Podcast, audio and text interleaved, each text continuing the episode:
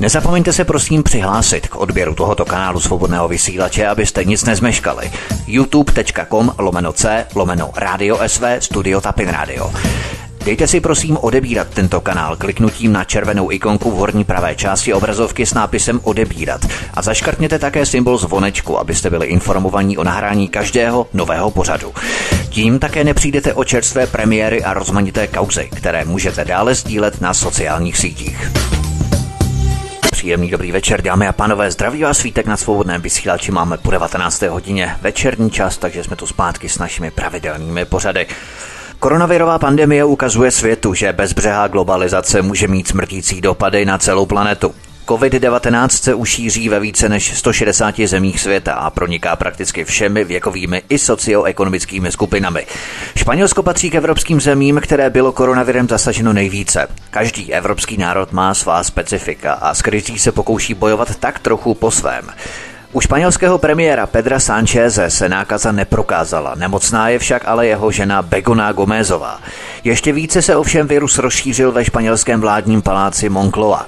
Koronavirus má například ministrině pro rovnost Irene Monterová ze strany Podemos. Monterová, která je mimochodem partnerkou vicepremiéra a lídra strany Podemos Pabla Iglesiase, se mimochodem účastnila masových akcí v Madridu u příležitosti oslav Mezinárodního dne žen. Nekontrolovatelné šíření viru ukazuje, že před nemocí nikoho neochrání peníze ani vliv. Je jedno, jestli jste jedním z nejvlivnějších politických lídrů. Nikdo není imunní. Společenský život na Pyrenejském poloostrově je najednou omezený na domácí karanténu. Každé setkání nebo podání rukou může být rizikové. Jak se se situací vyrovnávají Španělé? Co ti, kteří musí chodit do práce? Jak funguje státní infrastruktura nebo co zdravotnictví? O tom všem si budu povídat s Lindou Krejčíkovou, která žije ve Španělsku, konkrétně v katalánské metropoli Barcelona. Lindo, já ti tady vítám u nás na svobodném vysílači. Ahoj. Ahoj Vítko, já tě taky vítám. Ty jsi taková krizová Linda trošku, protože vždycky, když jsme spolu dělali nějaký ten rozhovor, tak byl ve Španělsku nějaký průšvih. Posledně, když jsme spolu mluvili, tak to bylo v těch pohnutých časech demonstrací za nezávislost Katalánska. Teď je koronavirus. Nechci ani domýšlet, co to bude příště, tak až koronavirus skončí, tak spolu musíme udělat nějaký ten pohodový rozhovor o španělsku mentalitě, lidech, kultuře a tak dále, jak se ti tam žije. Ale pojďme se podívat na současnou situaci. Lindo, jak se u vás situace ohledně pandemie koronaviru vyvíjí teď, protože Španělsko bylo snad dokonce první zemí, pokud se nepletu, která vyhlásila stav nouze nebo výjimečný stav, je to tak? Uh-huh, uh-huh. Přesně tak. Uh, tak jak se to vyvíjí? No, to je, to je otázka. Vyvíjí se to docela asi špatně, bych řekla. Eh, žádné pozitivní eh, vyhlídky tady zatím nejsou. Hned tedy po Itálii jsme druhou zemí, jak asi všichni víme, s největším počtem nakažených a přesně tak vyhlásili jsme tedy nouzový, nouzový stav jako první tedy. Jako první, ale asi pozdě bych řekla, opravdu s obrovským počtem už nakažených. Takže jak, jak ti to vysvětlit? Hmm. Hmm. prostě máme, máme opatření, snažíme se opravdu být doma, snažíme se dodržovat, ale opravdu čísla nejdou absolutně dolů, naopak jdou nahoru, protože se všechno začalo řešit uh, asi bych řekla až moc pozdě. v České republice se stav nakažených novým typem koronaviru každodenně zvyšuje zhruba o stovku nových případů. Ve Španělsku je to, předpokládám, asi to tež zhruba těch uh, nakažených. Pokud bychom to tedy porovnali s Itálií, ve které počet mrtvých už převýšil čínské staty, statistiky. Eh, jaký je zhruba ten oficiální počet infikovaných novým typem koronaviru ve Španělsku a kolik lidí už eh, té nákaze podlehlo, pokud eh, máš nějaké informace? Samozřejmě zhruba, nechci nic mm-hmm, Určitě, určitě samozřejmě každým dnem, nebo spíše každou minutu, každou sekundu se tyto údaje mění, takže budu asi mluvit tak číselně, bych řekla docela obecně. Celkových případů tady ve Španělsku je kolem 21 600 ano. Z toho aktivních v tuto chvíli je kolem nějakých 18 900, takže už jdeme k, té, k, těch, k těm 20 tisíc. A z toho vyléčených je nějakých 1600, což je velmi malé číslo hmm. z, toho, z toho všeho. A úmrtí tak už přesáhlo tedy tisícovku. Zhruba v tuto chvíli to nějakých 1100 úmrtí. Co se týče šíření, tak v tomto směru jsme předběhli Itálii. Mm, nevím důvod, nevím proč, ale šíření se tady opravdu projevuje mnohem rychleji než tady v Itálii. Na den, na hodinu, na sekundu. To je zajímavé, protože právě spojetí České republiky a informovanosti mainstreamovými médii, tak se tady všude protlačuje Itálie. Itálie je vlastně na tom hmm. nejhůř, nejpostiženější zemí, ale ve skutečnosti je to tedy Španělsko. To je zajímavé. O Španělsku se tady totiž příliš nemluví jo, v českých médiích. Hmm, tak to je velmi zajímavé. E, takhle, samozřejmě Itálie je na tom nejhůř z celé Evropy číselně, co si budeme povídat, co se týče počtu nakažených, co se týče počtu úmrtí. O, o tom žádná. E, samozřejmě kolabující nemocnice a tak dále, všichni víme, jak to tam je. E, nicméně, e, jak říkám, ten, to šíření, ta rychlost toho šíření e, je tady vyšší než v Itálii. Ta přesáhla právě tu Itálii. Tak nevím, proč se u vás o tom nemluví, ale tak hmm. aspoň aspoň ti takhle poskytnu tuto informaci. Jde z větší části o madridskou metropoli, anebo už se moc rozšířila do všech částí Španělska? Uh-huh. Uh, tak pořád uh, ta madridská metropole se drží na prvním místě. A vlastně do minulého týdne to bylo vlastně první, na prvním příčce byl Madrid s počtem nakažených, pak to bylo Baskicko a na třetí příčce Katalánsko. Nicméně uh, minulý týden se tato čísla vyměnila a na druhém místě už je Katalánsko a třetí Baskicko, takže si prohodili tyto, tyto příčky. Uh, ale samozřejmě jinak Madrid pořád velí. Madrid vede. Totiž to je hmm. asi všude, protože Řím anebo třeba Praha, i když v Itálii je to vlastně Lombardie, konkrétně Bergamo, město, které je nejnakaženější, ale v České republice je to třeba Praha Myslím, že ve spoustě zemích eh, většina metropole vede. Tedy. Mm. Myslíš, že ta situace je tatáž na pevninském kontinentu nebo i na španělských ostrovech, třeba zejména Kanárské ostrovy? Eh, samozřejmě i na Kanárských a Baleárských ostrovech eh, je taky velký počet nakažených. Na Kanárských ostrovech myslím, že je to celkem kolem nějakých, myslím, že si se nepletu, 348 lidí nakažených a Baleárské ostrovy nějakých 205. Eh, co se týče třeba Baleárských ostrovů, ty jsou proti kanárským mnohem, mnohem menší. Jsou to opravdu maličké ostrovy, takže když eh, zmíním číslo zhruba 205 lidí, tak je to, je to opravdu obrovský počet. Jo, vím, že Ibiza taky před už hm, asi 10 dní zpátky vyhlásila taky stav nouze. To byla ještě dřív vlastně než, eh, než poloostrov jako takový, ano. A, ale musím zase říct, že jsem, že jsem četla, že co se týče Malorky, tak tam už se tři dny drží. Za posledních 72 hodin tak eh, se neobjevil ani jeden aktivní nový případ. Mnohem jednodušší v rámci nákazy toho koronaviru, protože ten ostrov je izolovaný, v podstatě odloučený od té pevninské hmm. španělské části. To znamená, že nemá kdo, jak se tam dopravit, pokud tam samozřejmě nepřijede nikdo člunem nebo lodí, což je samozřejmě velmi obtížné v této situaci ale tam vlastně se nemá kdo jak dopravit, že jo? Tím pádem tam se ta izolace provádí velmi snadno, než třeba na pevninské části. Určitě, určitě ano, no, jako, ale zase na druhou stranu, tím, že jsou malé ostrovy, uh, ne, nežije tam tolik lidí, takže jako to číslo je i tak velké, takže si myslím, že tož hmm. ten, ten rozsah šíření může být naopak třeba rychlejší, jo, z mého názoru. Ale přesně tak, jako když už se zavedou opatření, tak uh, si myslím, že v tu chvíli to může jít dolů. Jo, jako jak říkám, teďko ty poslední tři dny, tak nebyl ani jeden aktivní případ, což je velmi pozitivní. Zase na druhou stranu si myslím, že ten důvod je taky takový, protože na těch ostrovech přece jenom přes zimu uh, tak je mrtvo, dá se říct. Jo, že tam ta vlastně ta sezóna opravdu bývá zhruba od nějakého dubna do října, kde je vlastně všechno otevřené, to znamená, že restaurace, bary, diskotéky a prostě veškeré, veškeré toto, de, toto dění. A vlastně mm, ty ostatní měsíce oni obecně jsou zavření, jo, takže tam není absolutně, že turismus a žijou tam jenom ty místní. A, takže si myslím, že třeba pro ně, pro ně to není ani tak těžké být třeba doma nebo se řídit těmi všemi opatřeními, protože oni jsou na to zvyklí přes tyto, přes tyto měsíce. Jo, takže si myslím, myslím, že to dodrží mnohem, mnohem více třeba než tady na no. poloostrově, uh, protože je to trošku jiný styl života. Jo, teď je tam prostě mrtvo, takže pro ně to není až tak uh, složité, bych řekla. No, ty tvrdíš sice, že je tam mrtvo, ale třeba České ministerstvo zahraničí vypravilo jeden letecký speciál pro přepravu zbývajících turistů z Tenerife, respektive z Kanárských no. ostrovů. Eh, ten hotel, ve kterém čeští turisté byli ubytovaní, je celý v karanténě, takže myslíš, že už ve Španělsku žádní turisté nejsou? Tady? Uh, já si tedy myslím, že, že asi ne. Takhle, asi vůbec ne, protože zrovna včera tady vyšla zpráva, že musí zavřít veškeré hotely, všechny, a mají na to až sedm dní. Takže si myslím, že ti turisti, co ještě třeba zbývají, tak mají, dá se říct, jakoby sedm dní asi na to odjet nějakým způsobem, protože za sedm dní prostě mají nařízeno, že všechny musí do jednoho zavřít. A nemáš třeba ty ve Španělsku větší obavy z nákazy koronavirem, než kdyby si se zavčasu vrátila třeba do České republiky, když tam ta situace tak vypjatá? Hele, ani ne, ale tak já nemám, nemám proč se vracet, vracet do Česka za prvý, protože žiju tady, nejsem tady na dovolené. Uh, mám tady jako v Česku bych byla asi doma tak jako tak, jako tady. Uh, opatření prostě člověk dělá, dělá tam i tady a jestli to máte chytnout, tak to prostě chytnete. Mm, takže já si myslím, že to je prostě buď, buď a nebo. Uh, nemyslím si, nemám strach. Tady ta atmosféra až opravdu do, do toho minulého nebo předminulého týdne ten víkend 14-15 březen, tak vlastně vůbec nebyla napjatá, eh, byla naprosto v klidu, lidi úplně relaxovaní, lidi prostě v klidu dělali úplně normální život, takže mě to ani tak jako nijak nepřišlo. Ty si, Lindo, říkala, zmínila si skutečnost, že Katalánsko vyměnilo tu druhou příčku v rámci počtu nakažených novým typem koronaviru. Ty právě v Katalánsku žiješ a právě v Katalánsku se nachází 40 tisícové městečko Igualada, eh, které má být epicentrem nákazy v Katalánsku, dokonce v něm žije katalánská ministrině zdravotnictví Alba Vergesová.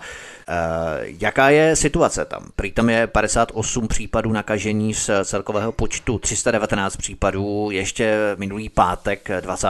března. Jak je to tady teď? No tak eh, hodně to poskočilo nahoru a Katalán, v Katalánsku eh, je aktuálně nakažených 4205 lidí už a z toho 122 mrtvých. Takže opravdu můžeš vidět, že to postupuje neskutečně rychle. To, ale to je obrovské tempo, no. To je obrovské, ano, z 300 na 4205.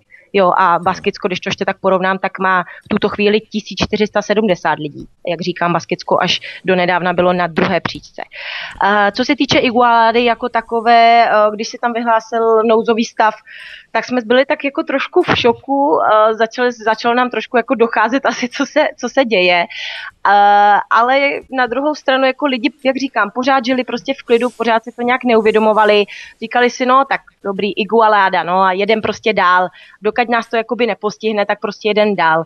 Jo, tady ty lidi, dokud jakoby opravdu se mi řekne a dost a stop a budou pokuty, nebo prostě když opravdu to není jakoby vážné, tak ty lidi pořád budou přesto chodit ven, i když se v televizi bude říkat nechoďte ven, oni to prostě nedokážou, oni jsou prostě sociální, rádi Jasně. se schází a mm, prostě to neberou. Dokud opravdu nebude jakoby apokalypsa, tak oni prostě to nebudou brát. Jo, takže a Igualáda třeba, ta, já bydlím tady v Barceloně, e, není úplně hned vedle a tak lidi to prostě budou, no tak v Iguládě jsou zavřený a my tady prostě můžeme dál. jasně, jasně, chápu. Probíhalo třeba i tam nějaké vyšetřování, proč se ta Igualada stala tím epicentrem nákazy nebo počtu nakažených koronavirem, proč to bylo, jestli tam hodně lidí právě přijelo z italské lyžovačky, anebo proč právě tam se to stalo? To je otázka, opravdu netuším e, ani já, myslím si, že ani ostatní, opravdu netušíme. Eh, je to opravdu malé městečko, takže spíš by třeba člověk řekl, eh, že by toto bylo eh, spíše viditelné pro Barcelonu jako, jako hlavní město katalánská, ale opravdu no. netušíme, proč zrovna tam netušíme. Mm, netušíme. Mm. Možná přijel prostě třeba jeden nakažený a tím, že je to malé městečko, tak je možné, že prostě to přenesl na ostatní a rychle se to rozšířilo. Ale vážný Kata- důvod nevím. Katalánská vláda měla za čtvrtka na pátek právě 20. března izolovat 70 tisíc lidí ze čtyř katalánských obcí. V Česku máme vlastně něco podobného v Olomouckém regionu. Uničov, Litovel, obec Červenka, prostě 21 obcí v tomto regionu. Ti lidé jsou naprosto odříznutí. V podstatě oni nikam nemohou jet. Tady v České republice se ukázalo pomocí kamer, které byly nainstalované, že ti lidé se pokoušeli porušit tu karanténu a objížděli ty policejní zátarasy eh, různými polními cestami, aby se dostali z toho uzavřeného regionu, který byl odizolovaný vlastně od okolí, aby se nešířil ta koronavirus dál. Tak eh, jak je to ve Španělsku? Tak eh, tady hodně záleží na autonomní oblasti, protože samozřejmě každá autonomní oblast to má jinak. Eh, co se týče například Katalánska, tak ano, Katalánsko má kompletně uzavřené hranice, což znamená, nemůže eh, absolutně eh, se dostat do jiné autonomní oblasti, takže absolutně ani autem samozřejmě, ani vlakem, prostě je to naprosto zakázané. lidem nezbývá nic jiného, než opravdu toto dodržet. Nejsou tady nějaké nějaké obkliky, že by se lidi třeba snažili, ne, lidi už ví, že opravdu situace je vážná, takže opravdu necestují. Dále asi ti vysvětlím, jaký je každodenní život, ani jako nemůžeme ani opravdu vycházet na ulici na tož, mhm. vzít auto nebo cestovat, to je naprosto nemožné. Takže opravdu přes hranice do jiné autonomní oblasti se opravdu nelze dostat. Jo. Co se týče například Madridu, tak Madrid eh, stále neuzavřel hranice, což si myslím, že je obrovský problém, protože když se vyhlásil eh, ten stav nouze a opravdu se nařídilo všem být doma a prosím spolupracovat, tak co udělali lidi z Madridu? Eh, tím, že v Madridu samozřejmě pracuje mnoho lidí z jiných autonomních oblastí a rodiny mají jinde, například někde v Galicii, v Baskicku, v Andaluzii. Přesně, tak řekli, hele super, mám dva týdny tady dovču, tak co pa budu já dělat sám v Madridu? No tak se právě všichni rozjeli domů uh, za rodičemi nebo do nějakých uh, jejich letních sídel, třeba na nějaké chaty, do nějakých vil, co mají a právě se rozjeli a tím prostě nastal tento boom, bych řekla z mého, z mého pohledu, že se to tak neskutečně rozšířilo tyto poslední dny. To byla obrovská chyba, že Madrid nezavřel hranice, mm, nechali otevřené a všichni se rozjeli, takže uh, autonomní oblasti, které ještě nebyly postihnuté, tak samozřejmě dneska už jsou a je to, je to obrovská chyba. To jsme tady právě řešili s eh, Marky Wolfovou a Tereskou Mazgajevou, které byly z Itálie oni právě říkali, že předtím, než se měl zavřít eh, severoitalský region, respektive provincie Lombardie, tak eh, mnoho lidí z jihu kteří mají eh, velmi pevná ta rodinná pouta, rodinné svazky, jsou hodně pro rodinné typy a tak dále, tak eh, právě pracovali na tom severu, protože tam jsou vyšší platy, je tam eh, větší komfort, mnohem více pracovních příležitostí než třeba na jihu Itálie, tam opravdu není nic téměř. A oni předtím, než se měli zavřít hranice právě v Lombardii, tak se rozhodli, že vlaky všichni pojedou na jih. No tak znamená, že z té Lombardie, Bergama a dalších měst se to vlastně všechno krásně přeneslo na ten jih Itálie. To znamená, že to je úplně to tež, stejně tak jako v tom Španělsku, jak si říkala, z toho Madridu. Hmm, hmm, přesně tak, hmm, asi, hmm. asi ano. Asi ano a, a byla to obrovská chyba prostě. E, na, na, jednu stranu, na jednu stranu je to, to samozřejmě problém, protože každá autonomní oblast má svoji vládu, má svoje rozhodnutí a z mého pohledu buď teda radikální opatření pro celou zemi. V tomto směru si myslím, že je prostě kritická situace a celá země by teda měla jednat e, jednotně. A ne, že každá autonomní oblast to má prostě jinak, protože jinak to nemá absolutně smysl. Že Katalánsko je třeba odříznuté odříznuté a tady to uh, snad nějak překonáme postupně a třeba čísla půjdou dolů. Ale když ostatní autonomní oblasti uh, mají otevřené hranice, tak potom to nemá moc smysl. Tak uh, ono vlastně ve Španělsku, jak na tento nouzový stav reagují jednotlivé regionální vlády, které dočasně přicházejí o některé své pravomoce, protože většinu nařízení teď koordinuje centrální madridská vláda Pedra Sancheze. Ty regionální vlády ve Španělsku, ať jde třeba o Baskicko, Galicii, Katalánsku a další, tak mají v rámci jejich pravomocí poměrně silnou autonomii, standardně normálně, když je normální stav. Není tohle na španělské poměry docela velký šok? Eh, řekla bych, že to byl eh, trošku velký šok eh, asi opravdu toho 15. března, kdy se opravdu vyhlásil ten nouzový stav. Co se, když můžu mluvit za mě, za Katalánsko, tak vlastně katalánský prezident Kim Torra, tak okamžitě tím, že uzavřel hranice po zemi, což samozřejmě mohl, ale okamžitě žádal Madrid o omezení i lodní a letecké dopravy. To on nemůže sám zavést. Přesně tak, nemůže, Aha. nemůže, ale okamžitě tím, že, tím, že uzavřel hranice, tak okamžitě v návaznosti toho tak požádal Madrid i o, o uzavření letecké a dopravní a, a lodní dopravy. Uh, nicméně ta stále bohužel funguje. Je tedy omezená všude po Španělsku. Samozřejmě je omezená, to asi víme všichni, prostě to už záleží na leteckých společnostech, zda ty lety opravdu ruší sami nebo je posunou, ale nicméně jsou stále povolené, když to Kim Torra opravdu se snažil, aby toto v Katalánsku bylo naprosto zrušené a není. Uh, takže samozřejmě toho 15. března se toto, toto vyhlásil a snažil se o toto bojovat, ale jak hmm. říkám, to nebylo, uh, nebylo to schválené a nevím opravdu, kdy bude. Takže samozřejmě to vytváří trošku... napětí takové. Přesně, vytváří napětí. Nicméně toto napětí trošku jde do pozadí, protože se tady teď řeší mnohem důležitější věci. Jo, to spíš byly tak ty první dva dny, co on to vyhlásil, ale teď se opravdu řeší mnohem důležitější věci. Když hovoříme o těch důležitějších věcech, které z nich to jsou, například domácí osobní karanténa, eh, jsou nějaké přísné tresty postihy za nedodržení této osobní karantény ve Španělsku berou lidé vládní nařízení zodpovědně. Nebudeme hovořit ani tak o Madridu, jako spíše o Katalánsku, kde žiješ ty, to znamená o Barceloně. Jak to lidé dodržují? Je tam opravdu vylidněno, vylidněné ulice, když chodíš do práce? Uh-huh.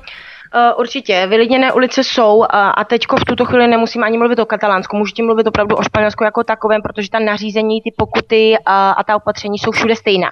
A opravdu lidi už to konečně začali dodržovat všude. Uh, což znamená, když to takhle vezmu, uh, situace tím, že nastala uh, vážná v pátek 13., tak ještě v pátek 13. a v sobotu 14.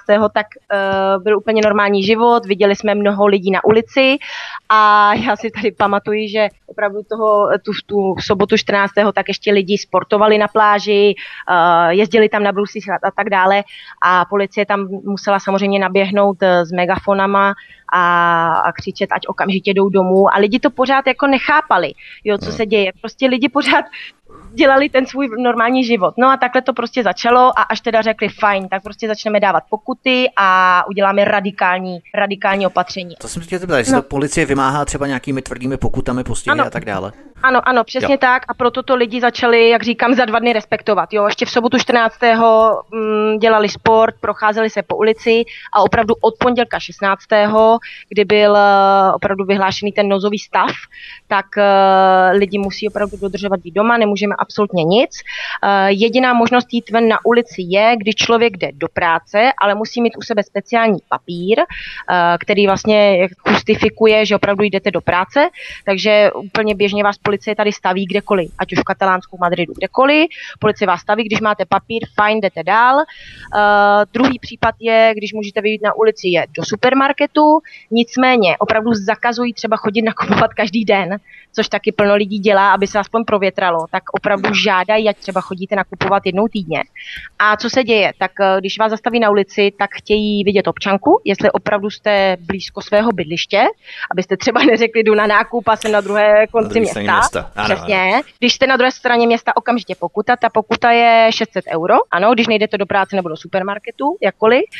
A to samé tak čekají pak policie i před uh, supermarkety a koukají vlastně na účtenku, jestli jste opravdu něco nakoupil, aby to nebylo, že třeba jdete do obchodu pro žvíkačky, jo, a můžou vám za to samozřejmě dát pokutu, protože jste opravdu nešel nakoupit.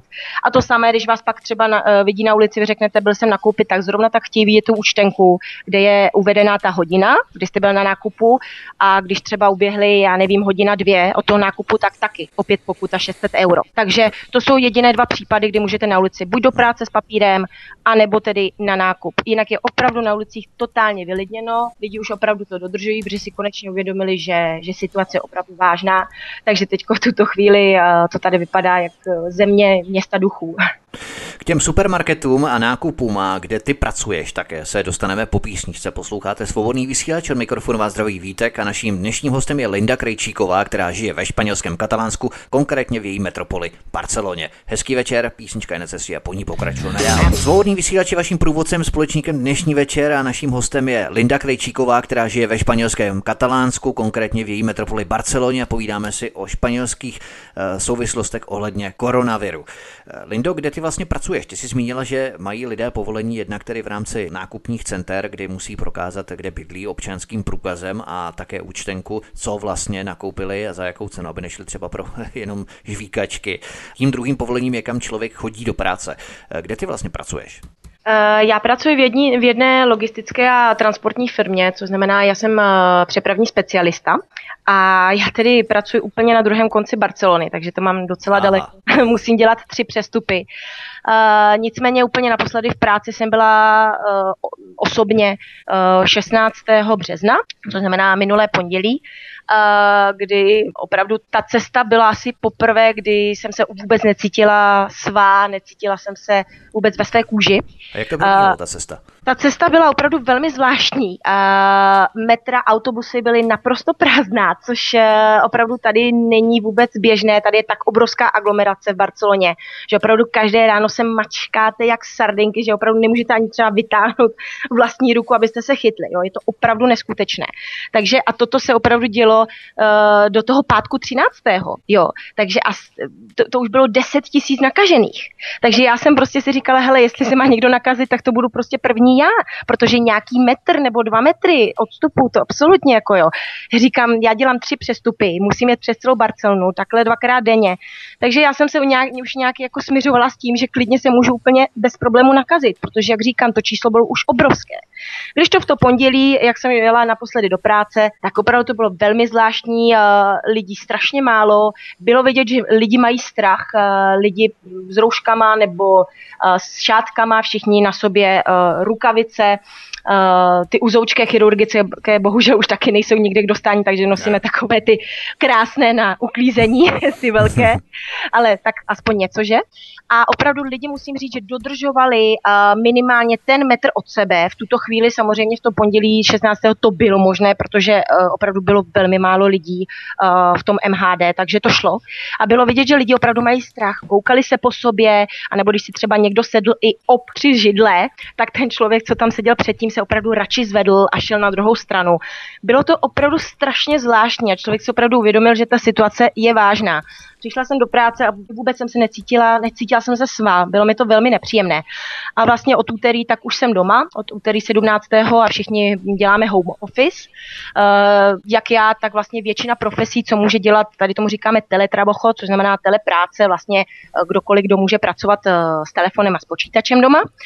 Takže všichni jsou na home officeu a opravdu jediné profese, které, které bohužel musí jít ven, tak jsou právě třeba prodavačky v supermarketu, samozřejmě policie, zdravotníci, hasiči a maximálně nějaký, nějaký skladníci, eh, kteří samozřejmě právě musí být tam pro tu distribuci a logistiku, aby vůbec jsme třeba měli potraviny. Tak to jsou jediné profese, které opravdu uh, chodí ven. Jinak všichni, všichni musí pracovat z doma, z domů. Uh, ti, co třeba uh, musí, tak, musí pracovat a třeba mají malé děti doma, takže by to nezvládli, že jak mají udržet malé děti doma, když pracují, tak si musí vzít třeba dovolenou, takže lidi plítvají bohužel svoji dovolenou. Uh, ostatní lidé jsou třeba propuštění, takže asi takhle. V rámci toho propouštění nemáš třeba ty obavy, že by si se mohla stát eh, vzhledem ke tvé pracovní pozici a rozšířit tak eh, řady nezaměstnaných, kteří byli propuštěni v důsledku situace po odeznění pandemie koronaviru? Já tedy určitě ne. Eh, jsem si s tím naprosto jistá, protože moje společnost je, je mezinárodní, obrovská a jak říkám, je, řeší transport a logistiku. Hmm. Takže já si myslím, že je naprosto, je naprosto jednoznačná a je naprosto uh, důležitá. Ano, ano. Jen, Tvoje pracovní pozice. Bych, že Rozumím, ale máte, máte vůbec co transportovat, když máme. jsou uzavřené hranice? Máme, máme, tak samozřejmě přes hranice uh, kamiony můžou, samozřejmě uh, můžou, protože nakládky, přeprava s nakládkami musí fungovat. Uh, to, je, to je jednoznačné. Uh, samozřejmě problémy jsou obrovské. Uh, kamiony stojí všude na hranicích, nejenom tady. My řešíme celou Evropu, takže mluvím o Německu, o Česku, kdekoliv. Kamiony stojí třeba pět hodin, dále máme problémy ve skladech, tím, že právě všechny ty kamiony tam přijedou pozdě, tak samozřejmě ve skladech absolutně nestíhají a máme kamiony, co třeba čekají tři, čtyři dny na tom samém místě, aby vůbec byly vyložené nebo vůbec naložené.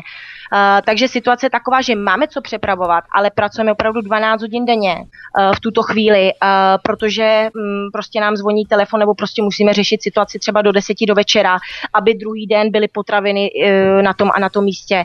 Takže problémy jsou obrovské, neskutečné, musíte dávat řešení přepravcům, řidičům ve skladech. Je, to, je to opravdu, situace je, je kritická. Nikdo nezvládá, nestíhá, ale my jako, jako firma máme práci a určitě ji budeme mít, protože jsme v tomto směru primární. To je dobré, že nám dáváš i takové, řekněme, vnitřní nebo inside information, vnitřní informace ohledně toho, jak taková logistika funguje v rámci přepravní firmy, transportu a tak dále. Vedle potraviny nepřepravujete třeba i roušky, že bys mi sem poslala jeden kamion roušek, abych ho potřeboval docela. Eh, Vítku, eh, když ti to řeknu na rovinu, ani já nemám roušku. Eh, tady většina lidí nemá roušku na to, aby jsme vám posílali já. roušky. Rádi já se tady domluvím nějakou spolupráci pro Českou republiku, takže nic, no smůla. To se já bych spíš byla pro, aby vy jste mi poslali, nebo nám jste poslali nějaké roušky také, takové krásné, co vidím na Facebooku, jak šijete. Uh, ne, tady opravdu nejsou roušky už, už dávno, už dávno, měsíc, víc jak měsíc samozřejmě. A takže na ulici vidíte opravdu málo lidí s rouškama. Ti, co to stihli, taky nosí a ti, co to nestihli, tak třeba jako já, tak prostě mám šátek přes pusu a přes nos.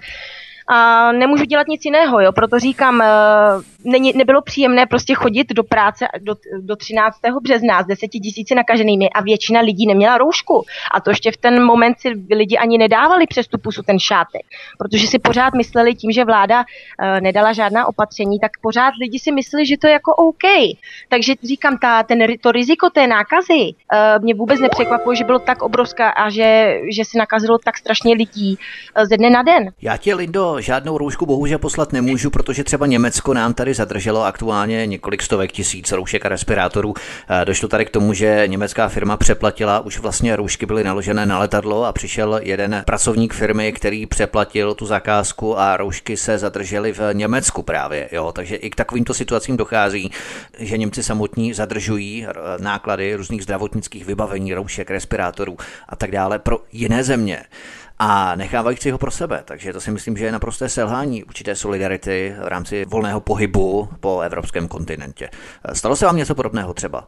Uh, ne, vůbec ne. Mm, tady, uh, abych pravdu řekla, absolutně vláda neřeší roušky. Uh, je to, přijde mi to velmi jako zajímavé, zajímavý názor, když vidím právě Česko a třeba Španělsko. Vím, že v Česku je opravdu povinnost nosit roušky na ulici. Nevím, jestli za to jsou nějaké pokuty, tak to už opravdu netuším, ale vím, že opravdu lidi uh, šijou, lidi opravdu se snaží jakkoliv získat roušky. Přijde mi to velmi krásné gesto, že tamhle po nocích i, i nešvadleny, i vlastně normální lidi lidi uh, šijou roušky pro ostatní, co to opravdu potřebují, ten nádherné gesto. Uh, já si myslím, že tady tím, že to není, uh, není to nakázané uh, od vlády, tak lidi, tak lidi vůbec roušky jako neřeší, nešije se tady, to jsem v životě za tuto, za, ty, za tuto dobu, za tyto týdny neslyšela ani neviděla. Uh, tím, že to není nakázané. Kdyby to asi opravdu vláda nakázala, tak lidi se možná k tomu staví jinak. Takže Jasně. se ani neřešilo nějaké, jako nějaká přeprava roušek ze zahraničí, jak ty říkáš, pro nás. Vůbec, vůbec. To tady nikdo neřeší. Absolutně. Je to, to je strašně jako zaj, zajímavé, jo, že nevím proč, nevím proč to tady neřeší, ale Nevím, je to, je to velmi zvláštní. Je to, je to zajímavé. Každopádně, jak se s ním srovnáváš, je asi velký rozdíl, když žije člověk sám nebo s někým v malém bytě, i když ten sociální kontakt tam bez zesporu je. Jak se s tím srovnáváš ty, kdy musíš pouze jak si do práce nebo respektive pracovat z domova teď už a e, celý víkend vlastně být doma, nikam nechodit. E, je to pro tebe jednoduché? No, zatím to jako jakž tak zvládám, ale já si myslím, že asi příští týden už se zblázním. zatím je to pár dní, co jsem doma, jo, takže to není tak strašné. Nicméně já tedy v mé situaci žiju sama, nemám ani spolubydlící, ani, ani rodinu, ani děti, takže opravdu jsem naprosto izolovaná. A není to jako moc příjemné opravdu pracovat, a můj byt je ještě malý, takže vlastně pracuji v tom samém prostoru, jak říkám, ještě 12 hodin denně v obrovském stresu. A pak vlastně člověk zavře počítač a jak se má jako odreagovat. Jo, jsem pořád v tom samém prostoru. A. Humánní nebo personální kontakt naprosto nula. A já už jsem tak unavená ze všech uh, obrazovek, jo, jak z mého počítače, z mobilu, protože jenom celý den telefonuju, koukám do obrazovky, takže to poslední, co, na co mám opravdu chuť, je třeba si sednout k televizi a to je vlastně jediné i to, co mě zbývá, jo. Ale je to mhm, prostě poslední to, co, na co mám chuť. Já bych, opravdu bych, co bych dala za to třeba 10 minut si tady s někým popovídat. E, jakékoliv náštěvy, samozřejmě všechno je zakázané, nikdo nemůže e, ani k vám domů, ať už je to příslušník rodiny nebo uh, přítel, to absolutně nejde. I když třeba, by, i když třeba žijí za, tady vedle baráku, prostě nemůžete. Nemůžete se prostě absolutně navštěvovat, takže já jsem naprosto izolovaná, koukáme tak jenom z okna. Když si spolu povídáme, tak na tu obrazovku koukat nemusíš, takže aspoň to je dobré, že vlastně na tu obrazovku koukat nemusíš v rámci Skype hovoru, takže aspoň tohle. Ale nasála si už za tu dobu, kdy ve Španělsku žiješ, takovou tu mentalitu, kdy alespoň v našem chápání Španělsko patří k zemím, které žijí velmi společensky a hodně venku. Dokáží se Španělé přepnout do úplně jiného režimu? no, uh, dokáží i nedokáží. Uh, já samozřejmě odpovím na, na tvoji otázku, samozřejmě já už jsem se do toho režimu přepla, uh, ještě dřív, než jsem tady začala žít, protože moje mentalita je trošku jiná, takže já Jasně. jsem se s nimi sloučila až velmi dobře. Uh, nicméně samozřejmě pro ně je to průšvih. Uh, jak ty říkáš, se neslučovat a nedělat všechny tyhle aktivity jsou velmi familiární, jsou velmi společenští a tím, že ani vlastně nemůžou ven, tím, že třeba většinu času je tady krásné počasí, svítí sluníčko, je tu teplo, tak oni by rádi ven a rádi by sportovali a oni například jsou opravdu uh, obrovští sportovci. Uh, tady opravdu strašně o sebe lidi pečují, to je taková, to je taková věc zajímavá. Uh, jsou tím trošku posedlí, bych řekla neustále tady vidíš třeba někoho běhat, uh, nebo opravdu ve fitku tráví strašně času, takže to je trošku pro ně, uh, pro ně průšvih. Takže se snaží třeba toto opravdu dělat doma. Uh, lidi se zabavují tím, že na sociálních sítích každý den uh, opravdu publikují to, jak dneska cvičili doma a dávají třeba rady, typy jiným lidem na nějaká cvičení. Jo, snaží se tím vlastně takhle zabavovat. A mm, dělají hodně Skype hovory právě tyto konference, ty to vidím, že dělají každý den, protože oni opravdu nedokáží být bez toho kontaktu uh, s ostatními, takže vidím opravdu každý den ty konference, anebo dělají různé jakoby hry nebo challenge, uh, to znamená výzvy na sociálních ano. sítích a tím se vlastně zabavují a tím uh, jakoby i navazují právě kontakt s těmi blízkými. To je jakoby jediná jejich věc a dělají si trošku z toho víš, že ta situace je vážná, ale na druhou stranu uh, si z toho dělají jakoby strandu nebo snaží se to brát opravdu uh, trošku s nadhledem. Že ty, že ty challenge výzvy jsou třeba s toaletním papírem, který všichni víme, že třeba chybí, tak třeba dělají různá cvičení s toaletním papírem Eh, nebo kdo dá třeba eh, víc jak 20 kopů eh, to, stoletním papírem, než aby mu to třeba spadlo na zem a označují vlastně takhle na tu výzvu právě ostatní, ostatní lidi, no tak ty ostatní lidi, tak je to taková ta, takový řetězec, že ostatní lidi to takhle dělají. No, takže se tím vlastně trošku se tomu smějou, jo. Takže to je docela jako fajn, aby se ten toaletní papír nerozroloval právě, jo, těmi kopy. To je docela takový taky challenge trošku. No tak oni to dělají s tím, s tím vlastně s, těmi, no, s tím novým toaletní papírem, který vím, je zadělaný, tak. takže on se, no, eh. jasně, možná někomu se to rozdělá, no. Nebo třeba z rýčí taky dělají tyhle ty challenge a snaží se tak jako z toho, z toho dělat trošku jako srandu, no. A nebo třeba venku, když to tak řeknu, jsou byli takový a taky specialisti, že se třeba převlekli za psa. Dali si převlek jako psa a chodí prostě po čtyřech a vedle něho někdo a má toho psa jakože na vodítku, jakože venčí psa, no tak i takové. To fajn. Takže na ně se ten koronavirus nestahuje, protože to jsou domácí mazlíčci, s tím se no, může ven, že? Ano, s tím se může ven, jenomže samozřejmě pak, eh, tak samozřejmě i takovéhle eh, videa byla virální, jakože sranda, no a samozřejmě pokuta, tak nevím, jestli ta pokuta jen za to stála. Ještě, když mluvíme o těch psech, tak eh, to omezení v rámci psů mě taky tak napadlo. Můžeš vyvenčit psa, samozřejmě, ale třeba když tě policie vidí s míčkem v ruce, co znamená, že třeba s ním chceš jít do parku a hodit jo, mu párkrát ček, tak za to je taky pokuta, protože už se zdržuješ vlastně venku. Jo, a nemůžeš sedět třeba na lavičce dvě hodiny a házet tam psovi míček. Jakmile tě vidí s míčkem, aniž, bez toho, aniž bys mu ho házil, jenom to prostě vidíš, že ho máš v ruce, mm. tak okamžitě prostě, prostě pokuta. Jo, máš vít vlastně s pejskem třeba 10 minut, opravdu, aby, aby na své potřeby a domů. Když si bavíme o těch sociálních sítích, my jsme se právě před vysíláním ještě bavili docela takové zajímavé srovnání a zamyšlení ohledně sociál, na sociálních sítích. Eh, asi hodně tvých známých přátel je teď celý den online víc než kdy jindy, než kdy dřív. Eh, myslíš, že sociální sítě hrají významnou úlohu v tom, aby se lidé nezbláznili, protože stát se tato situace třeba před 30 lety, tak by to spousta lidí velmi těžce psychicky odnášelo, ale ta sociální komunikace na sociálních sítích drží lidi nad vodou. Eh, myslíš, že před 30 lety by to bylo výrazně odlišné? Mm, odlišné by to samozřejmě bylo, protože eh, neexistovala žádná taková technologie. Ale na druhou stranu z mého názoru před 30 lety by to možná lidi brali trošku lehčej nebo trošku lépe, tím, že právě neznali tyto, tyto technologie, která, které by jim vlastně všechno ulehčovaly a tím myslím nejenom eh, mobily a počítače, tím myslím třeba pračky uh, a jiné, nebo pračky, vysavače a tak dále. Uh, a tím, že vlastně lidé trávili už tak hodně času doma, domácími pracemi, museli, že třeba prát v ruce prádlo, nebo co znamená vaření, uklízení, nebo třeba už miminka, miminka hmm týče plen, že nebyly, no, nebyly pleny, tak museli jsme vyvařovat pleny, vyvařovat dudlíky. Takže eh, ty lidi vlastně byli, bych řekla, víc, eh, byli víc, eh, víc doma s těmi domácími pracemi a trávili takhle víc času. Takže myslím si, že by, by, že by jim to tolik nepřišlo. Samozřejmě, to sociální odtrhnutí by byl asi průšvih, ale z mého pohledu byli prostě víc, víc okovaní. Je to fakt, dneska jsme takový více zhýčkaní, máme třeba automatické vysavače, vytírače a tak dále, to znamená, že nemusíme těm domácím pracem věnovat až takový čas nebo takovou porci našeho volného času, jako třeba před těmi 30 lety. To si málo kdo z nás uvědomuje vlastně, eh, že my teď máme hodně toho volného času, který můžeme věnovat svým vlastním zálibám, koníčkům a ne tak až tolik toho volného času, protože máme pračky, automatické sučičky, taky je více polotovarů než třeba před 30 lety, že a tak dále. To znamená, že vaření toho jídla nemusíme věnovat až tolik času. Prostě to výrazně ubylo vlastně toho přesně času tak? věnovaný domácím pracem. Přesně tak, lidi než, byli opravdu zaneprázdnění, přesně jak ty říkáš, objednáš a teďko vlastně za nás to dělají, dá se říct, stroje. Přesně tak, i třeba ty polotovary, že dřív museli opravdu věnovat hodně času vaření. Dneska no, no, koupíte konzervu nebo se tamhle objednáte, já nevím, Just Eat nebo nevím, co máte jo. v Česku, jo, nějaké prostě domů, uh, že vám dovezou jídlo a tak dále. Jo. Jsme opravdu zíčkaní, takže toho času máme až moc. Takže bez sociálních sítí si to opravdu nedokážu představit. To by byl prostě průšvih. Vím, že... a, roz, a rozvážíš se u vás třeba dáme jídlo nebo něco takového, ano, jako v Česku máme? Ano, ano, ano. Zrovna třeba včera nám šéf uh, za, to, za tuto kritickou situaci, které, které musíme čelit a pracovat tolik hodin, tak nám všem objednal domů právě, tady to je Just Eat nebo Glovo, přesně jídlo prostě domů. A, a, a ano, takže to všechno funguje.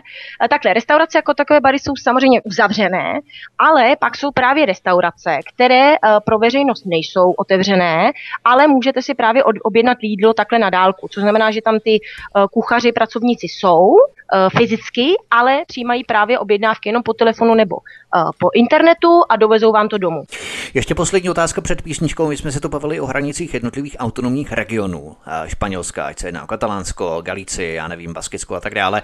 Ale socialistický premiér Pedro Sánchez sice vyhlásil před časem nouzový stav, ovšem hranice Španělska, myslím ty vnější hranice celého Španělska, ale dlouho zavřít odmítal. Jak je to teď vlastně s celými hranicemi Španělska? Mm, tak teď samozřejmě celé hranice Španělska už jsou uzavřená, jak říkám, po zemi opět. E, letecká a lodní doprava je velmi omezená, ale stále funguje. E, a ano, e, do Španělska se opravdu můžou dostat pouze španělští obyvatele, kteří se třeba potřebují vrátit. Kdokoliv jiný, kdo nemá španělské občanství, tak absolutně do země nemůže. Takže asi to je opravdu celé. A samozřejmě ven nikdo už nemůže, jak říkám, když nemůžeme ani vyjít na ulici, tak, tak těžko se dostanete někam třeba autem či vlakem. To samé, jak jsem říkala, že vás zastavují s pokutami, tak to samé i třeba autem. Když jedete někam, tak eh, pokuty a v autě třeba nemůže být eh, víc jak jeden člověk. To je, to je taky jedno z opatření.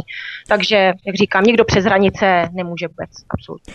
Linda Krejčíková, která žije ve Španělsku, konkrétně v Katalánsku, v metropoli Barceloně, je hostem u nás na svobodném vysílači od mikrofonová zdraví Vítek. Po písničce si budeme povídat dál o koronaviru ve Španělsku. Hezký večer. Příjemný dobrý večer, milí posluchači, zdraví vás Vítek od mikrofonu a spolu se mnou je tu mým dnešním společníkem nebo společnicí Linda Krejčíková, která žije ve španělském Katalánsku, konkrétně v její metropoli Barceloně.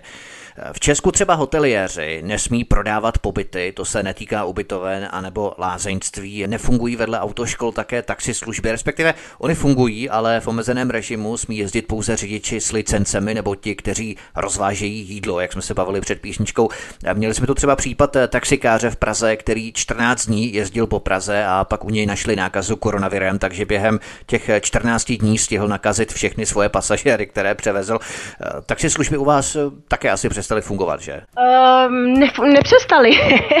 nepřestali. Samozřejmě nepřestali. Jako tady, co se týče taxislužeb, to je ten neskutečný biznis. Uh, takže ty ne, nepřestali, samozřejmě asi jezdí v omezeném množství, asi opravdu nemají uh, moc kšeftů, ale jako vidím, vidím je, že pořád jezdí. Takže samozřejmě ti, když jezdí, tak mají roušku a mají rukavice, to je samozřejmost, ale, ale stále fungují tedy. Uh-huh, to, uh-huh. to samé vlastně hromadná do, doprava, k, o, ve které opravdu už teďko nikdo není. Já to třeba vidím z okna, uh, vidím autobusy um, každých pět minut a, a opravdu tam nikdo není. Nikdo tam absolutně není.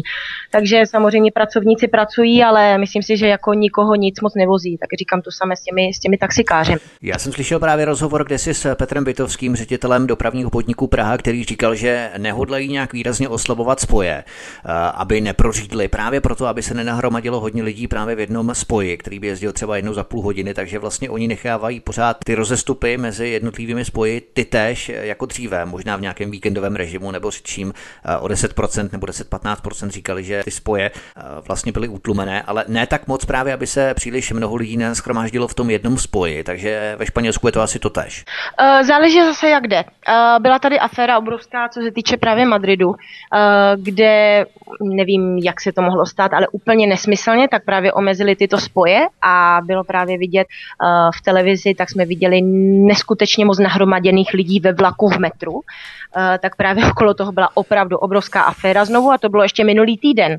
Takže zase prostě to jsou opatření jako jak, kde, která opravdu někdy mají smysl, někdy nemají, což samozřejmě toto absolutně nemá smysl. Uh, to opravdu pokazili, bych řekla, co se týče v Madridu. Teď už to samozřejmě opět zase dali dohromady. Uh, a tady, tady v Katalánsku musím říct, že ne, tady ty spoje stále jezdí, jak měli.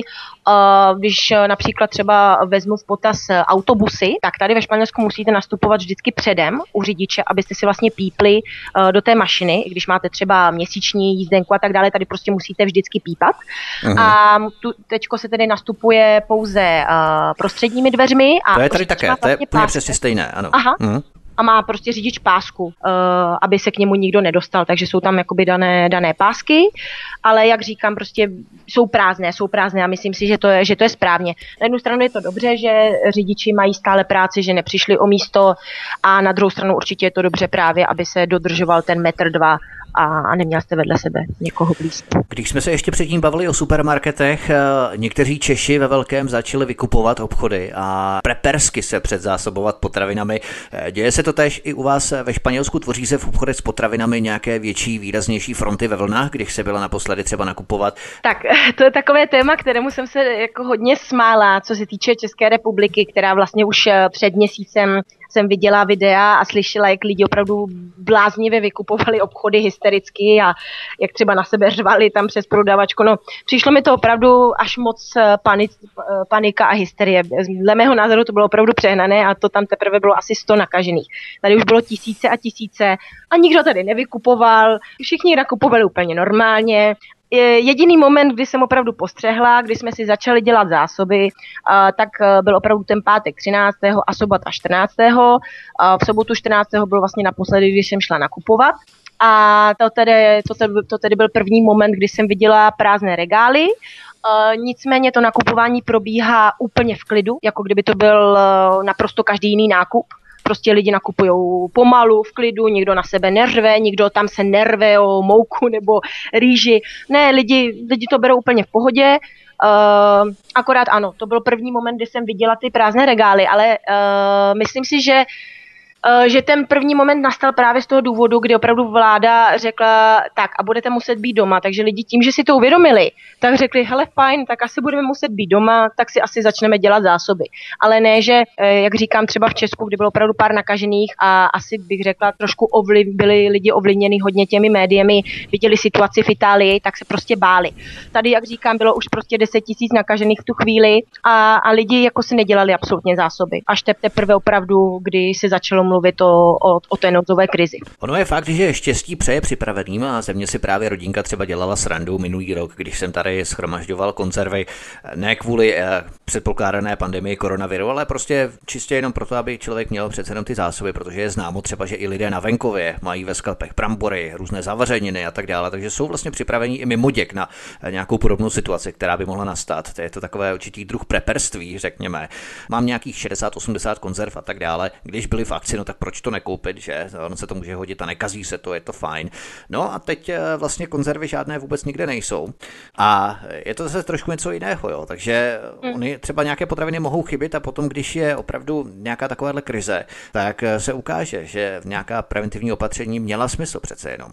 Ano, ale jako na druhou stranu, i třeba prodavačky uh, tady říkají, lidi neblázněte, jako uh, oni to opravdu zásobují a fakt třeba jdete druhý den do obchodu a to, co chybilo, tak už je tam normálně doplněné, protože jak říkám, prostě transport a logistika stále funguje. Ano, uh, je opožděná, stojí na hranicích, jak už jsem zmínila, sklady nezvládají, ano, takže to doplnění třeba není každý den, ale je třeba každý druhý, třetí den. Uh, a naopak, uh, naopak tím, že opravdu lidi můžou jít nakupovat třeba jednou týdně, uh, právě vláda nech nechce, aby chodili každý den si třeba pro větra, tak jdou jednou týdně, ale opravdu ani tak nechtí, abyste si dělali jako obrovské zásoby. Dělejte si prostě zásobu třeba jenom na ten týden, ale ne na 14 dní měsíc, protože samozřejmě musí být i pro ty ostatní.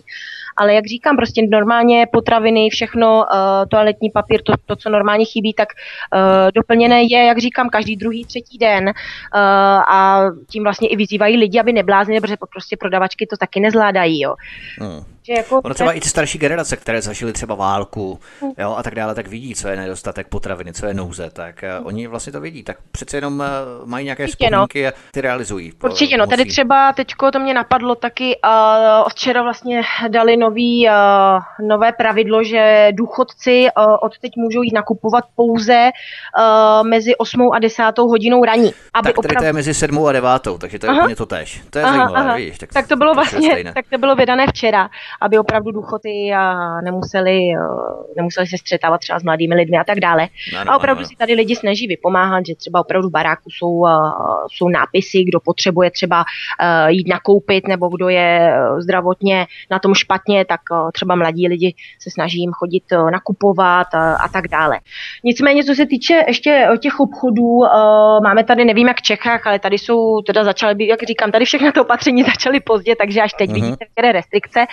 Uh, vlastně v obchodech, tak uh, jsou obchody, kde můžete třeba jít po jednom, takže stojí sekuriták u dveří, který má roušku a, a rukavice, nechá vás po jednom. Jsou obchody, kde vůbec třeba. A pak jsou třeba obchody, kde uh, při vstupu do obchodu tak sekuriták uh, vám nařídí si umít ruce tím dezinfekčním gelem a ještě si nasadit tam jednorázové rukavice. Eh, a třeba, něk, ale jak říkám, některé, některé prostě supermarkety nemají žádné opatření a jdete tam bez roušky, bez rukavic, protože jak jsem zmínila už předtím, rouška tady není eh, nakázaná, takže jsou prostě lidi, kteří chodí i nakupovat bez rukavic, bez roušky. Takže záleží, bych řekla, na, na supermarketu. Když se právě bavíme ještě o těch rouškách, tak eh, některé soukromé firmy ve Španělsku nabídly, že si v jejich továrnách budou místo oblečení šít roušky. Jednou z takových společností je firma Zara ve Španělsku. Je tohle častý případ? Mm, ne, absolutně ne. Absolutně ne. Mimo Zaru, mimo Zaru jsme o ničem, o ničem jiném neslyšeli. Absolutně ne. Myslím si, že je to i aspoň trošku důvod, aby se, aby mohli vůbec něco dělat, protože samozřejmě všechny tyto obchody, všechno vlastně zavřené, takže samozřejmě mají obrovské ztráty, takže si myslím, že aspoň je to hezké gesto od Zary, mohlo by to dělat eh, více, více tak, takových značek, bylo by to hezké. Rodiče v Česku mají nárok na takzvané ošetřovné na 9 dní v případě, že se musí starat o děti, musí zůstat doma a tak dále, protože školy jsou u nás zavřené, ale vláda schválila možnost vyplácení ošetřovného na celou dobu zavření škol v Česku u dětí do 13 let. Co školy ve Španělsku, všechny zavřené, asi jak to tam řeší? Uh-huh. Uh, tak zase to šlo postupně. Uh, školy se zase úplně prvně zavřely uh, Madrid, Baskicko, Katalánsko, tyto největší tři postihnuté oblasti. Postupně tak se zavíraly všude. Uh, to samé i když se dostaneme třeba k těm restauracím, barům, tak zase to šlo prostě postupně, jo, nebylo to prostě hned celé centralizované tak, to říkám, uh-huh. to, je, to je trošku z mé, dle mého názoru stupidní. Jo, měl bys to udělat všude. Co se týče těch dětí, Uh, tak ano, všechny děti samozřejmě už teď jsou tedy doma. Uh, není absolutně nějaké, jak ty mi popisuješ, co v Česku, že mají rodiče nárok na nějaké, na nějaké peníze, že se o děti musí starat, to absolutně tady neexistuje.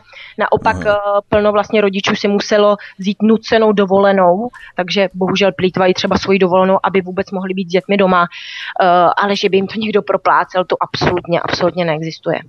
A přecházejí třeba španělské školy na nějaký improvizovaný digitální scénář výuky. V Česku už tento stav platí od čtvrtka 12. března pro zhruba milion 700 tisíc školáků, včetně tedy studentů vysokých škol samozřejmě.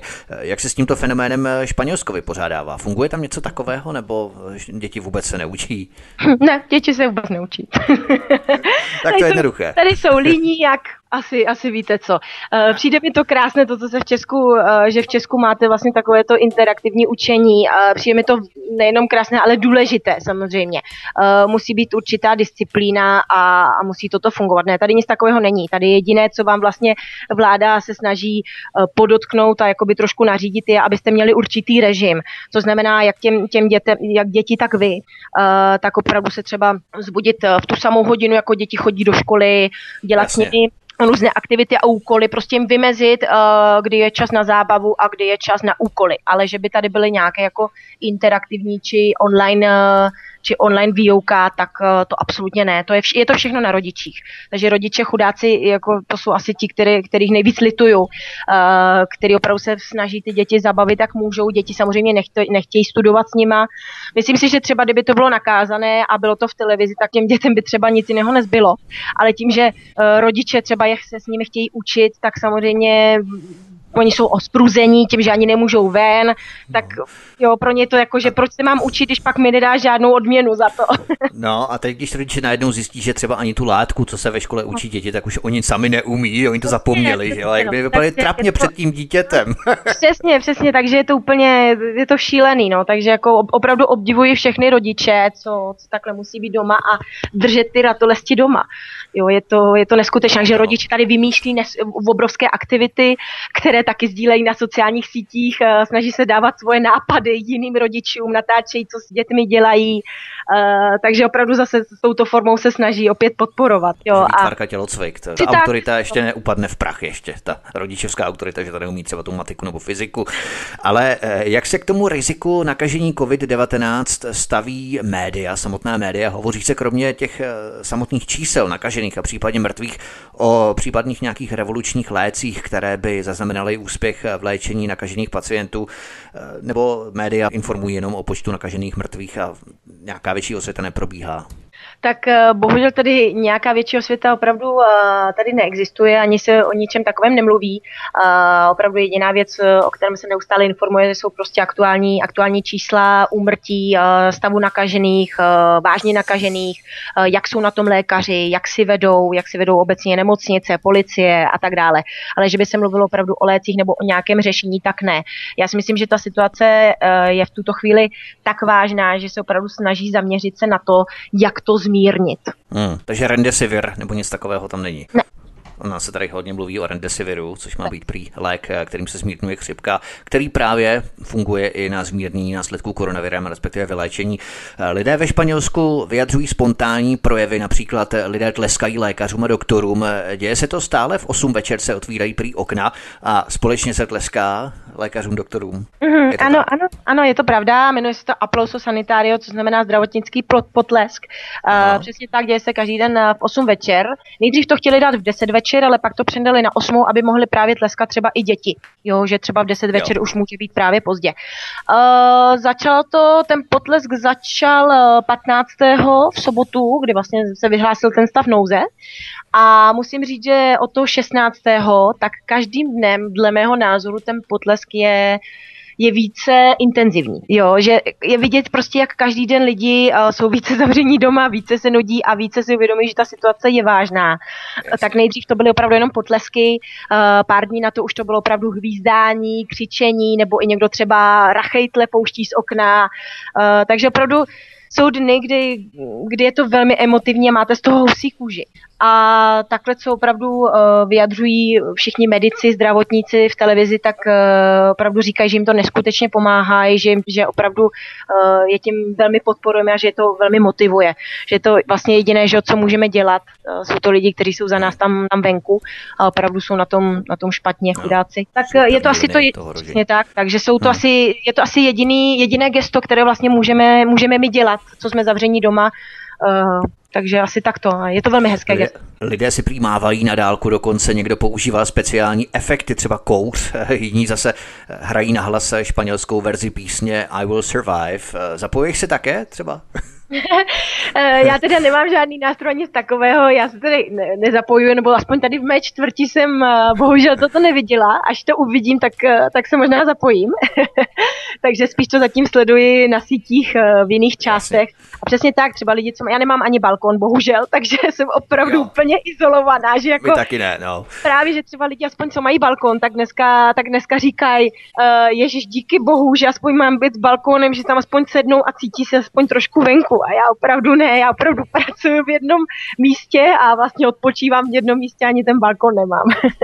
Tak Takže... to jsme na to úplně stejně, to jsme úplně stejně no. s absencí balkonu, ale uh, tam stačí samozřejmě jenom otevřené okno, ale ohledně té španělské verze písničky I Will Survive uh, znáší, protože mi třeba pošleš na YouTube, já vůbec neznám tady, abychom jí zahráli. Aha. A to prý lidé pouští právě při té roztleskávačce těm doktorům a medikům a lékařům. Aha, aha, přesně tak, přesně tak, ano, pouští to taky a nebo se hraje, nebo se, nebo se hraje hodně uh, písnička, ta hlavní z Titaniku. Uh, jo, lidi se prostě doprovází, sednou si na, na terasy, vytáhnou třeba uh, elektrické piano, uh, nebo někdo tam na housle, na flétnu. A je, je to moc hezké, že třeba jeden začne hrát, druhý ho slyší, vůbec se neznají a přidá se k němu, uh, takže lidi, lidi takhle poslouchají a je to opravdu, musím říct, emotivní v těchto momentech, protože si lidi opravdu uvědomí, že jsme zavření doma, že ta situace je vážná a toto je vlastně jediná, jediná možná forma se prostě nějak jako sloučit a nějak se zabavit. Uh, pak jsou třeba lidi, co třeba tancují na těch balkónech nebo se převlíkají za nějaké, za nějaké nevím, zvířata či co, nebo někdo zpívá nebo někdo na sebe třeba řve přes okno jako stylem, stylem vtipu.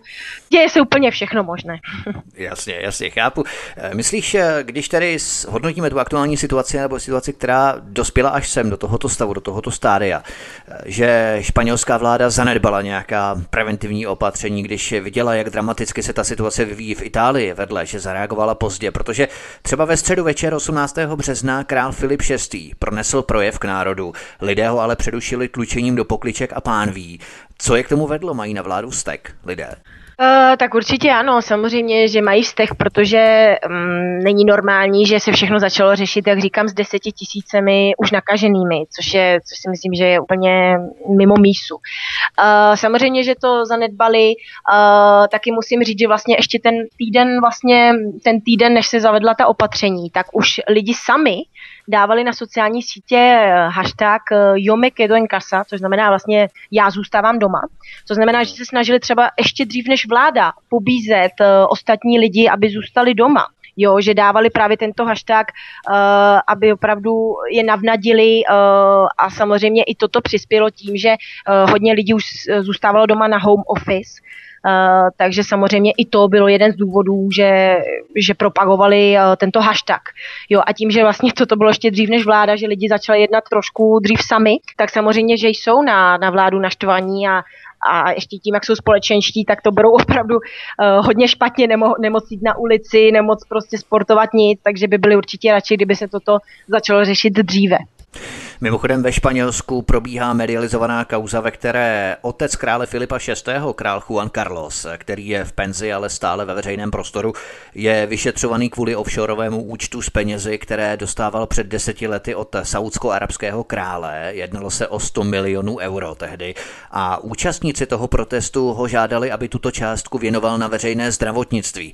Jak tato kauza poškodila takový ten lesk, ceremoniál nebo autoritu nebo já nevím, kredit španělské krále královské rodiny. Je tam asi ve velké nepopularitě teď v tomto, v tomto krizovém stavu? Určitě obrovská, obrovská. Právě i kvůli tomu byla, byla ta kaseroláda, eh, to tlučení vlastně do těch pánví a, a, do, a hrnců, přesně tak. Uh-huh, uh-huh. Právě to byl jeden z těch důvodů, protože vlastně v tom projevu lidé čekali, že on se k tomu nějakým způsobem vyjádří, jakýmkoliv, ale on jediné, o čem mluvil, byl právě koronavirus a proto ho lidé vlastně vypískali, protože čekali, že se i k tomuto vyjádří a absolutně žádné vyjádření tam nebylo. Takže určitě, určitě lidé, lidé jsou naštvaní, a samozřejmě také se mluví o tom, že on už o tom, eh, o tom účtu, vlastně, protože to byl nějaký, nějaký účet údajně na nadaci Lukum, tak eh, se mluví o tom, že on, že Filip VI. o tom už vlastně věděl, eh, že, že je vlastně také příjem, nebo že je vlastně také je jedním z, z majitelů toho účtu, tak údajně už o tom věděl před rokem. Ale on tvrdí, že nic nevěděl. Takže to samozřejmě také, také lidi velmi štve. A myslím si, že on se snažil tu situaci zachránit tím, že uh, Filip napsal svému otci Juanu Carlosovi dopis, kde informuje, že vlastně nepřijme žádnou účast nebo uh, prospěch této záležitosti. A zároveň ho tím tedy zbavil své penze uh, ve výši 194 tisíc eur ročně, která šla právě ze státních rozpočtů. No. Takže si myslím, že on se to snažil trošku jako zachránit tím. Ta penze je zhruba v přepočtu 5 milionů korun českých, takže vlastně on nebude Juan Carlos povídat tu penzi, eh, která by mu byla jakoby přislíbena. Tím se jakoby zbavíte odpovědnosti. Eh, nicméně před vyhlášením osobní domácí karantény se ve Španělsku konalo mnoho masových akcí, například demonstrace u příležitosti Mezinárodního dne žen s počtem hodně nad 100 tisíc lidí. Konaly se fotbalové zápasy, asi probíhal sjezd jedné z politických stran. Myslí, že tohle byl právě ten hlavní akcelerátor rozšíření koronaviru ve Španělsku, který přispěl k tak výraznému tempu zvyšování právě počtu těch nakažených a lidí, kteří podlehli koronaviru?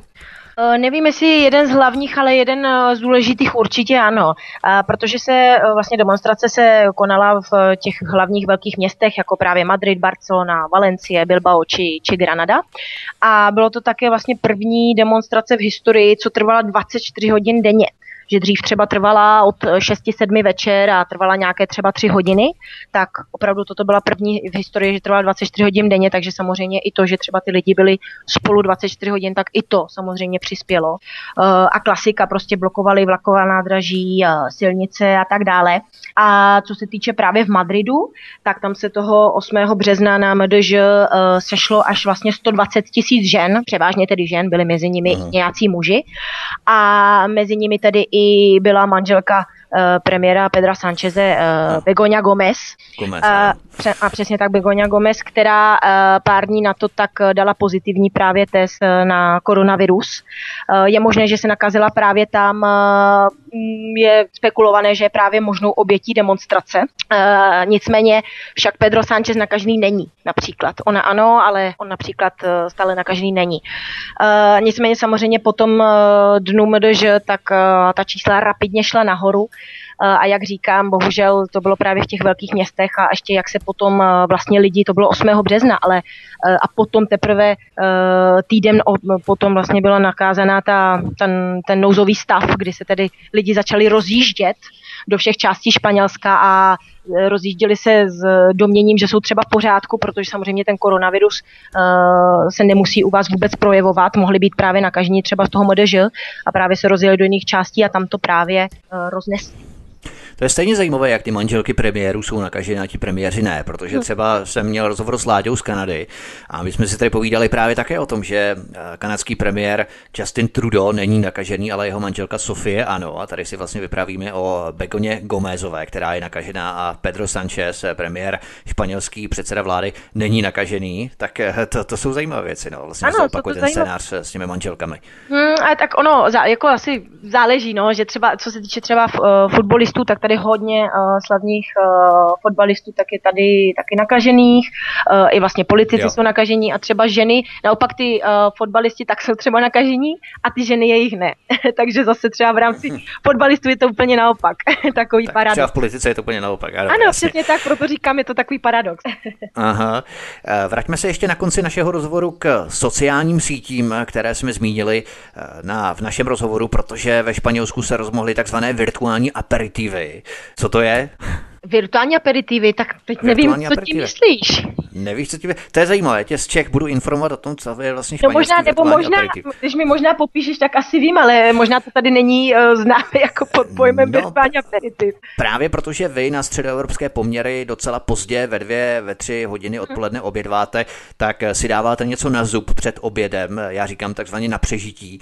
Eh, dáváš si taky aperitivo, třeba olivy s někým přes videočet, právě protože to je ten virtuální aperitiv, že si lidé vlastně spojí na videočetu a dávají si aperitivo před obědem třeba. Jasně, takhle, rozumím, rozumím. Jako není to, že by úplně každý den třeba před obědem, oni se opravdu volají třeba přes den, prostě 24 hodin denně a je jedno, jestli před obědem, po obědě nebo před večeří. Ale ano, dělají se, uh, my jsme třeba včera taky dělali Skype s kamarády a dělali jsme ne aperitiv, ale třeba botejon, co znamená jakoby pít uh, vlastně třeba před party, pít alkohol před party, tak jsme, uh, každý si musel vzít jako skleničku s alkoholem, bylo jedno, jestli je to pivo nebo nějaký míchaný drink, uh, takže přesně ano, toto se dělá, buď lidi dělají nějaké, nějaké drinky, nebo lidi si povídají při Skypeu a u, tom, a u toho právě jí nějaké olivy nebo nějaké, nějaké drobnosti. Ale není to, že třeba přímo před obědem nebo před večeří, dělají to během dne kdykoliv. třeba šéf by vám mohl nechat rozvést třeba nějaké drinky míchané, dobré, ne?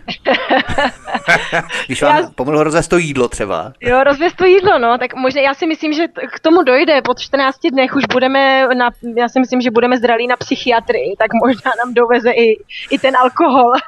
Ale možná raději večera, ne? Těsně předtím, než začnete pracovat někdy ráno, to by asi nedělalo příliš určitě, dobrotu. Určitě, já si myslím, že v pátek, jako, vče, jako, jako, byl, jako v pátek nám rozvezl to jídlo, tak když nám to rozveze v pátek právě na víkend, ať se trošku odreagujeme, tak si myslím, že to bude dobrý. Jasně, to je fakt. Mimochodem, takové trošku vážnější téma ještě nakonec. Je někdo v okruhu tvých přátel, známých nebo třeba i kolegů v práci, v zaměstnání nakažený nemocí koronavirus, nebo se s nikým takovým vůbec nesetkala? Musím říct, že jsem se vůbec nikým takovým nesetkala. Je to velmi, řekla bych, že to je asi paradox trošku. A přitom jako znám neskutečně lidí, jenom třeba v mé práci je 50 osob, a hmm. jako z těch 50 osob ani jedna není nakažená a ani třeba, co si tak lidsky povídáme v práci, tak ani těch 50 osob uh, nezná nikoho, co třeba by byl nakažený. Jo, takže je to, je to velmi zvláštní. A z mého okruhu přátel, tak uh, taky ne, nevím o tom, že by jejich třeba přátelé byli nakažení. Je to zvláštní. Je to, je, ano, je to velmi zajímavé, ale jak říkám, jako m, mm, takhle, z mého názoru si myslím, že je nakaženo neskutečně moc lidí, protože tady se testy dělají velmi často a právě nárazově. Eh, že třeba vám dělají testy, že automaticky, eh, když jste přišli do kontaktu s někým infikovaných, nebo eh, prostě si, můžete třeba cítit jenom trošku špatně, není to, že byste musel mít horečku a tři, přes 38 nebo přímo přijet z Itálie. Tady naopak jako je to nařízené, že prostě vám musí udělat ten test. A co jsem právě takhle slyšela, tak většině, většině lidí dělali test a, dozvěděli si vlastně, že mají pozitivní na koronavirus a vůbec, vůbec o tom neví a třeba tři týdny už mají údajně, nebo před třemi týdny dělali dělali ten test a oni říkali, mě vůbec není zle, já sportuju, já dělám všechno doma. Takže já si myslím, že mezi námi je mnohem víc lidí nakažených a vůbec o tom nevíme. Nebo alespoň ti, co to roznáší. E, záleží určitě na imunitním systému každého, e, protože já, já nevěřím tomu, že do pátka 13 nebo ještě v to pondělí 16. E, jezdím metrem, který je přeplněné aglomerací, kde prostě opravdu jste jak sardinky na sobě. Já nevěřím tomu, že jsem v tom metru, v autobusu nebyla s někým nakažený. Takže možná jsem to měla, možná to mám a třeba to přenáším, ale moje imunita je třeba, třeba uh, vysoká. Jak se projevuje španělská solidarita? Nakupují lidé hodně potraviny třeba pro seniory? Jak se k tobě chovají? Tam jsou ty rodinné svazky asi mnohem soudržnější než třeba v jiných částech Evropy, ale zase se rodiny nemohou tak často navštěvovat nebo vlastně vůbec navštěvovat. Jak to tam vlastně probíhá? Tak eh, samozřejmě mm, tady jde o to, když... Eh, třeba nějaké když sbírky, by... víš, finanční třeba nějaké a takové. určitě. Uh, tak máme třeba tady Červený kříž, takže Červený kříž nakupuje vlastně ty přesně ty konzervy, rýže a tak dále, vysokotrvanlivé potraviny, uh, které vlastně pro které si můžou jít právě rodiny třeba s uh, vysokým počtem dětí, nebo kdo prokáže, že má nízký plat, nebo někdo, kdo to jde třeba vyzvednout pro staré lidi. Je tady hodně dobrovolníků, právě kteří třeba to starým lidem takhle, takhle vozí. Takže určitě jsou vybírány peníze, Eh, a nebo jinak je plno mladých lidí, který, kte, kteří vlastně za to nic nechtějí a opravdu nakupují eh, dobrovolnicky pro staré, pro staré lidi eh, tyto potraviny. Takže určitě toto se tady děje, děje se to tady opravdu hodně.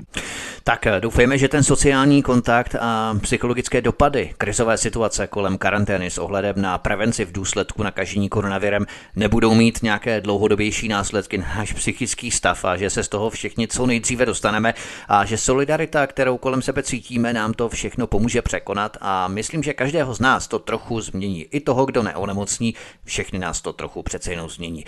Linda Krejčíková, která žije ve španělském Katalánsku, v její metropoli Barceloně, byla naším hostem u nás na svobodném vysílači. Lindo, já ti moc děkuji za tvoje, za zprostředkování tvých informací. I když to není příliš pozitivní stav, díky kterému jsme se setkali, aby jsme tento rozhovor eh, spolu udělali, tak doufejme, že příště to bude lepší a setkáme se u nějakého lepšího tématu. Mm, já taky v to doufám. Uvidíme snad ano, nemusíme být všichni pozitivní, všem přeju určitě obrovskou pozitivní energii, mnoho štěstí a věřím tomu, že všichni, všichni to překonáme, jestli budeme držet spolu. Eh, já ti taky moc děkuji Vítku a zdravím vás všechny. Tento i ostatní pořady si můžete stáhnout nejenom na stránce svobodného vysílače, ale vypravte se prosím na YouTubeový kanál youtube.com lomeno c lomeno radio sv studio Tapin Radio a tady prosím klikněte na tlačítko odebírat vpravo nahoře na obrazovce, jak to tam máte a tím se stanete odběratelem tohoto kanálu a nezmeškáte tak nic z našeho vysílání, protože pro vás chystáme i další záležitosti, další pořady, další informace, zprávy ohledně koronaviru z různých částí světa. Měli jsme tu Itálii, měli jsme tu Kanadu, Velkou Británii, teď Španělsko a chystáme i další pořady nejenom z jiných částí světa, ale samozřejmě i z České republiky. Takže můžete se na všechno těšit, pokud odebíráte tento kanál a nic tak nezmeškáte. To by bylo všechno. Od mikrofonu vás zdraví Vítek, já vám přeju příjemný zbytek eh, večera při poslechu svobodného vysílače eventuálně.